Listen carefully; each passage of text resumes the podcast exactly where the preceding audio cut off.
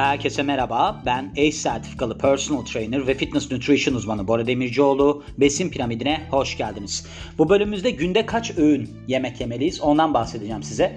Bu konunun çıkışı Emre'nin sayesinde oldu. Emre biliyorsunuz daha önceden de bahsetmiştim ben. Son derece aslında fiziği de iyi olan, bu beslenme işleriyle de çok haşır neşir olan bir insan. Tıpkı benim gibi. Benim sadece farkım şu. Herkesin aklında olan bir şey ben dile getiriyorum. Yani öyle bir farkımız var. Çünkü böyle yaklaşımda olan çok insan var. Mesela kafaları çalışıyor bu insanların.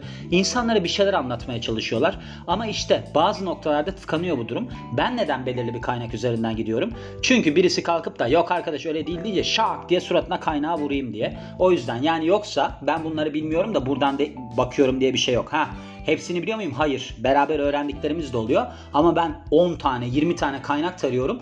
Hepsini derliyorum. Kendi bilgimi katıyorum. Ondan sonra konuşuyorum. Ama bir kaynak olduğu zaman ve doktorlar tarafından mesela bunu kaç? 7 tane doktor çek etmiş yaptıktan sonra ben de kendi bilgimi ekledikten sonra bir sakınca görmüyorum yani hani söylenen de. Ha tabii bilim değişen bir şey ama şimdi size değişmeyen şeylerden bahsedeceğim. Ne gibi değişmeyen şeyler? İnsanların kafası. Bakın size bir olay anlatayım. Şöyle. Ben 2012 yılında bir dizi çektim. Ben, ben sinema televizyonda okudum. Yani yeni medya okudum daha doğrusu yüksek lisansta. Neyse ben böyle bir dizi yapmak istedim. Dizi yapmak istediğimde de bir spor salonunda geçen bir sitcom tasarladım. Kendim yazdım senaryosunu bir pilot bölüm çektim. Dünya kadar para harcadım falan filan. Bunu bilmiyorum daha önceden anlattım mı. Neyse sonrasında dediler ki bilmem nereye bir iş yapan yapımcı varmış. Oraya git. Ben de gideyim dedim tamam gittim. Neyse zaten yapım firması bir fiyasko bir tuhaf bir yer. Adam beni karşıladı filan. Ben tam oturacağım o sırada şeyi çıkardı. Yarım ekmek döner. Bana dedi anlat sen dedi. Bakıyorum şimdi adamın elinde yarım ekmek döner var. Yapımcı olduğunu söylüyor filan. Hiç böyle güven de vermedi. Hani iş çözebilir de gelmedi filan. Neyse ben anlattım anlattım. Dedi ki benim söylediğimde yarıda kes. Dedi ki yok dedi bunlar komik değil dedi. Komik olan ne biliyor musun dedi. Bakın yıl 2000, 2012 ya da 2013. Hani dedi kahve Bizans'ta Mehmet Ali Erbil'e böyle kılıç sokuyor da Mehmet Ali Erbil dönüp acımadı ki acımadı ki diyor dedi ya. Böyle ağzından dönerler fırlayarak neredeyse güldü bir de onun üstüne. Ben dedi ona çok gülüyorum. Ben dedim ki 94 mü 95 yılım o çok eski bir film onun esprileri artık bayatladı dedim. Dedi ki yok dedi hiç değişmez dedi espri dedi herkes aynı düşünür dedi. Yıllar geçse dedi aynı şeye gülerler. Şimdi güler mi gülmez mi o kısmını bilemiyorum ki gülmez yani ben ona da katılıyorum. Şöyle burada da aslında bazı insanların hala savunduğu bir şey var. Yani değişmiyor bu kafa. Bu, bu değişmiyor. Şöyle diyorlar. Gün içerisinde çok sık yersek yemek metabolizmamız hızlı kalacağı için kilo vermemiz kolaylaşır. Hatta bırakın normal insanları. Bunu diyetisyenler de söylüyor. İşte metabolizmanız vardır. Şimdi ben size bununla ilgili her şeyi anlatacağım ve o kadar mantıklı anlatacağım ki bundan sonra diyetisyen konuştuğu zaman böyle ağzın üstüne bir tane yapıştırasınız gelecek ya da herhangi birisi konuştuğu zaman. Çünkü diyeceksiniz ki eksik anlatıyorsun. Söylediğin şey kısmi doğru ama o kısmi kısmı mesela şey gibi hani yokuştan aşağı kaykay kayanlar var ya Hani böyle acayip hızlı kaykay kayarlar. Mesela orada çok eğlenceli. Hızlıca kayıyorsun kaykayın üstündesin falan. Riski kaç? %90. Düşersin kafanı gözünü dağıtırsın. Heyecanı kaç? %10. İşte bu da böyle. Sık sık yersen kilo verirsin. Evet. Geçerliği kaç? %10. Peki verememe, alama, alma ihtimalin %90. Yani anlatabiliyor muyum? O yüzden ben size bunu anlatayım. Şimdi bu optimal denilen yani yeme sıklığı optimal diyelim sürekli olarak bir tartışma konusu. Burada da bundan bahsetmiş zaten. Bazı uzmanlara göre sizin eğer ki bir kahvaltı atlama huyunuz varsa Böylece siz yağ yakma moduna geçersiniz. Yani siz kahvaltıyı atlayın diyor bazıları. Bazıları da şey diyor, siz diyor bunu diyor atlamayın kahvaltı çok önemlidir. Kahvaltı günün en önemli öğünüdür. Onu atlamadan geçmeyin falan filan diyor. Bir de bir kısımda kahvaltıyı atlayın ve kalanı da diyor 5-6 küçük öğün halinde tüketin. Hani yemeklerin bakın gördüğünüz gibi böyle görüşler var. Araştırma sonuçları da aslında karışık sonuçlar elde etmiş, vermiş ve bu sıklığın, yeme sıklığının hani kiloya ne gibi bir yardımı olur, yararı olur anlaşılamamış. Burada da bunu tartışacağız biz. Bakın ben size bir şey diyeyim mi? Bu zamana kadar yaptığım bölümlerde hemen hemen en iddialı olduğum bölümdür diyebilirim size. Ben bunun dibini yaşadım. Yani her şeyini yaşadım. Her şeyi yaşadım, her şeyini yaşadım. 3 öğün, 5 öğün, 6 öğün, kuşluk. Ya kuşluk ne ya? Öyle bir öğün verdi bana mesela kuşluk. Kuşluk böyle öğlenle sabah arası mı böyle garip bir şey. Orada ben yer fıstığı canım da istemiyor filan böyle bir durum. Neyse. Şimdi sık öğün tüketmek metabolizma hızını arttırır mı? Ha gelelim şimdi dibine. Tamam. Metabolizma hızını takıyorlar ya ona metabolizma hızınızı artırır diye. Şimdi sizin nedir bu? Aslında belirli bir periyotta, belirli bir zaman diliminde yaktığınız kalori miktarı metabolizma hızınız oluyor. Ne kadar yakıyor yani vücudunuz? Şimdi sık yemenin ardındaki fikir şu. Sizin küçük öğünler tüketmeniz şeyi artırır. Metabolizma hızını artırır. Bu da böyle aslında süre gelen bir mittir yani. Öyle midir böyle midir? Bu böyle bir şey söylenir ama. Yani genel olarak hani şey yapabilirsiniz. Mesela kadın programlarındaki kadınların çıkışına denk gelirseniz onlara sorsunuz evet der. Metabolizma hızını artırır filan. Şimdi şöyle doğru olan kısmı sindirim eğer ki küçük öğünler yerseniz metabolizmanızı biraz hızlandırır ve böylece neye yol açıyor aslında? Besinlerin termik etkisinden dolayı olan bir duruma yol açıyor. Yani Şimdi bir kere termik etkiden bahsedeyim size. Termik etkine proteini sindirirken sizin besinin %30'u metabolizma hızını artırdığı için yani siz kalori olarak o besinden o kadar kalori almıyorsunuz. Diyelim siz protein yiyorsunuz ya. Proteinin, karbonhidratın 1 gramı 4 kalori. Eğer ki siz protein tüketirseniz yani 4'ün %30'unu almadığınızı düşünün. 2.8 kalori alıyorsunuz yani. Tamam. Karbonhidratta da eğer ki siz lifli bir tam tahıl diyelim onu yiyorsanız orada da %10 %15 arasında bir termik etkisi var. Bunun haricinde de eğer ki siz yağ tüketiyorsanız onun termik etkisi maksimum %3. Yani termik etki yönünden en yüksek etkiyi gösteren protein. Protein tüketirseniz. Şimdi şöyle araştırma yapılıyor. 800 kalorilik 3 tane öğün tüketiliyor. Bir de 400 kalorilik 6 tane öğün tüketiliyor. Kişiler arasında bu yapılıyor. Ve görülüyor ki bunların arasında bir fark yok.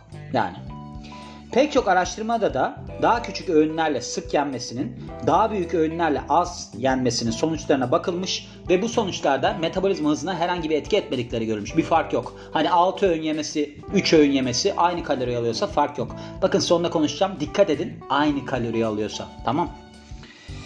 Şimdi peki siz daha sık yerseniz kalori ne kalorisi ya şey bu craving var ya yani böyle bir ne derler arzulama bir şeyleri isteme falan. Bu düşer mi ve de sizin kan şekeri seviyeleriniz daha dengeli gider mi? Şöyle pek çok kişi üzerinde dönen bir tartışma var. Eğer ki siz sık yerseniz kan şekeri seviyeleriniz dengelenir. Evet başka bir kısmına geliyoruz. Şimdi büyük öğünler yemek sizin kan şekerinizde zıplamaya ve ardından da düşüşe yol açar deniliyor. Ve eğer ki siz küçük öğünler tüketirseniz, daha sık öğünler tüketirseniz gün içerisinde kan şekeri seviyeleriniz sabit kalır deniliyor. Bakın Yine yarım bir bilgiyle gidiyoruz yani her zamanki gibi. Ama bu denilmiş bilimle desteklenmiyor. Araştırmalarda görülmüş ki eğer ki insanlar daha nadiren ve daha büyük öğünler yerse glikoz seviyeleri ortalamaya vurulduğunda daha düşük kalıyormuş kandaki. Yani 3 öğün yiyen kişilerin 6 öğün yiyenlere göre kan şekeri seviyeleri daha stabil.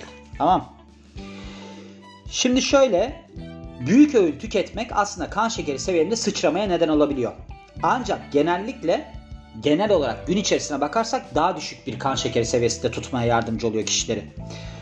Ve şu önemli, burada altını çizmesi gereken bir nokta daha var.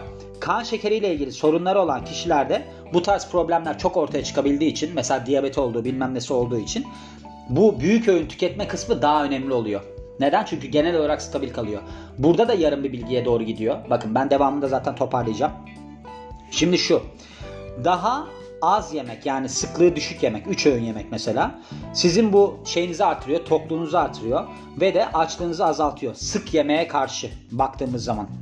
Ve eğer ki kan şekeri kontrolüne gelirse konu bu kahvaltı kısmı önemli bir rol oynuyor. Şimdi araştırmalar göstermiş ki sabahleyin eğer ki çok büyük bir öğün yerseniz ya da günün erken saatlerinde günlük olarak kan şekeri seviyeleriniz düşüyor.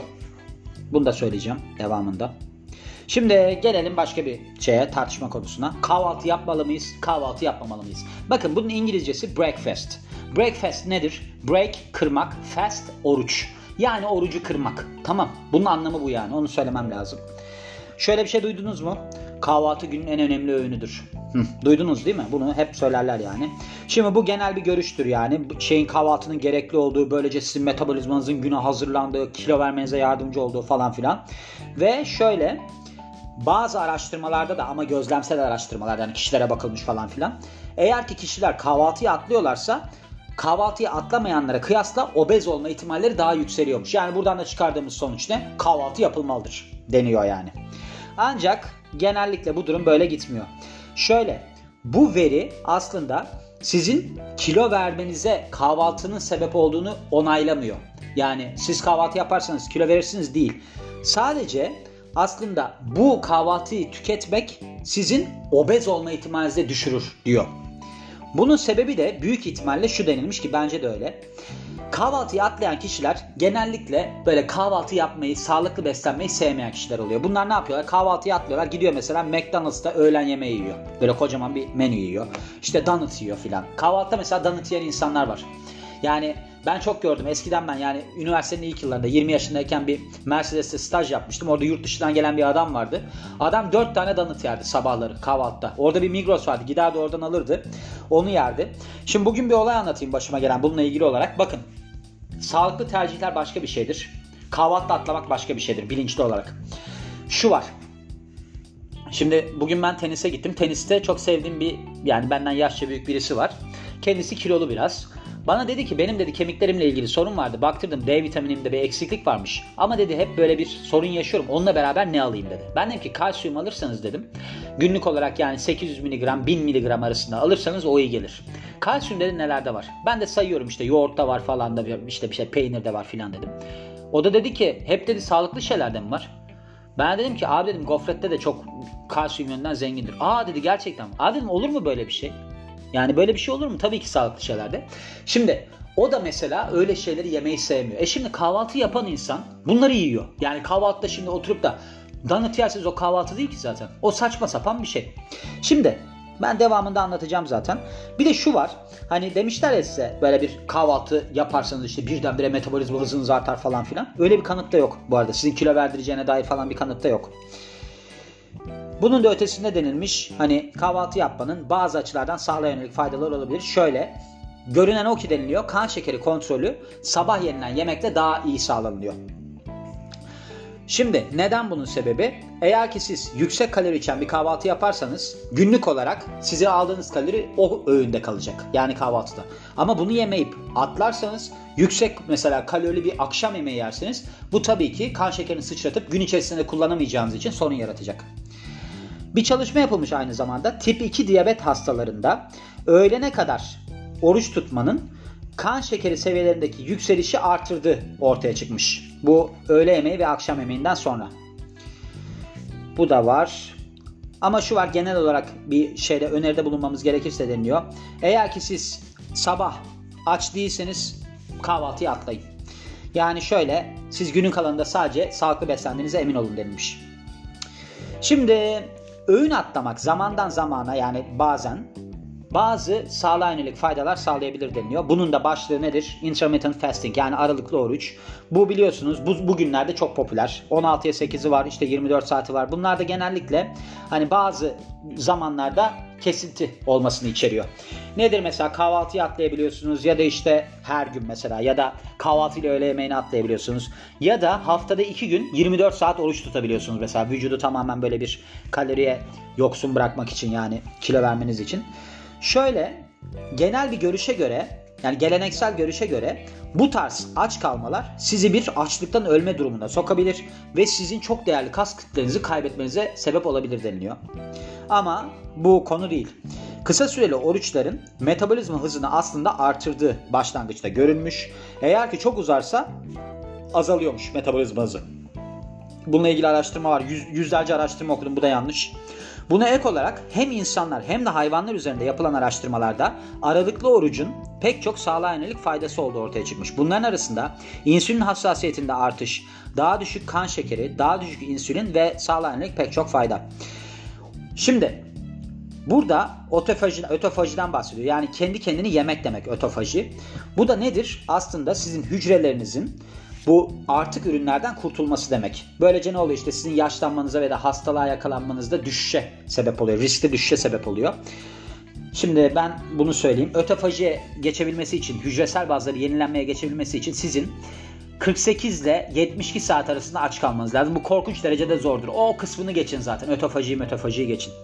Şimdi bununla beraber hani diyor ya kas kütlenizi kaybedersiniz falan. İşte metabolizma hızınız düşer bilmem ne. Yok böyle bir şey. Bir sürü araştırması var.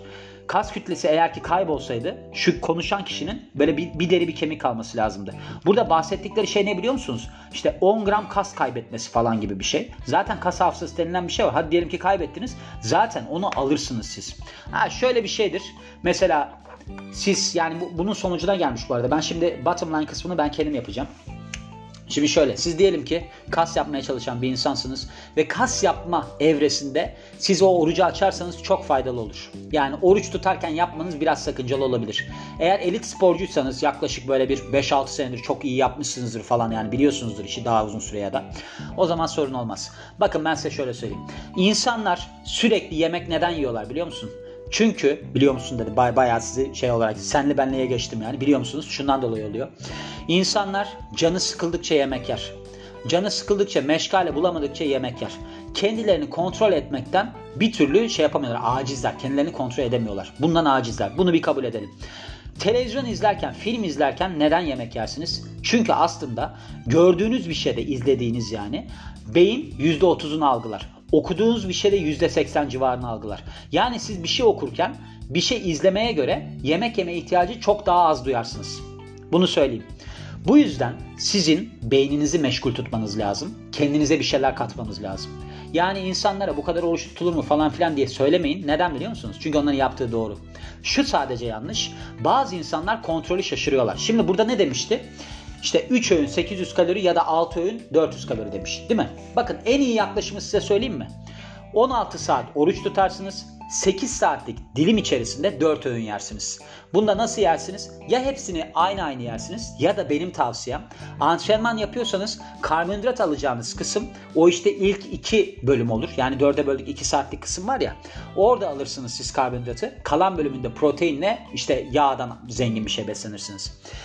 Bir de şu var yani baktığınız zaman eğer ki siz öğünlerin arasını açmazsanız sizin ne var? Yemek yediniz diyelim ki insülin salgılanıyor. Yani sizin aldığınız şekeri hücreye geçirmek için insülin salgılanıyor pankreastan.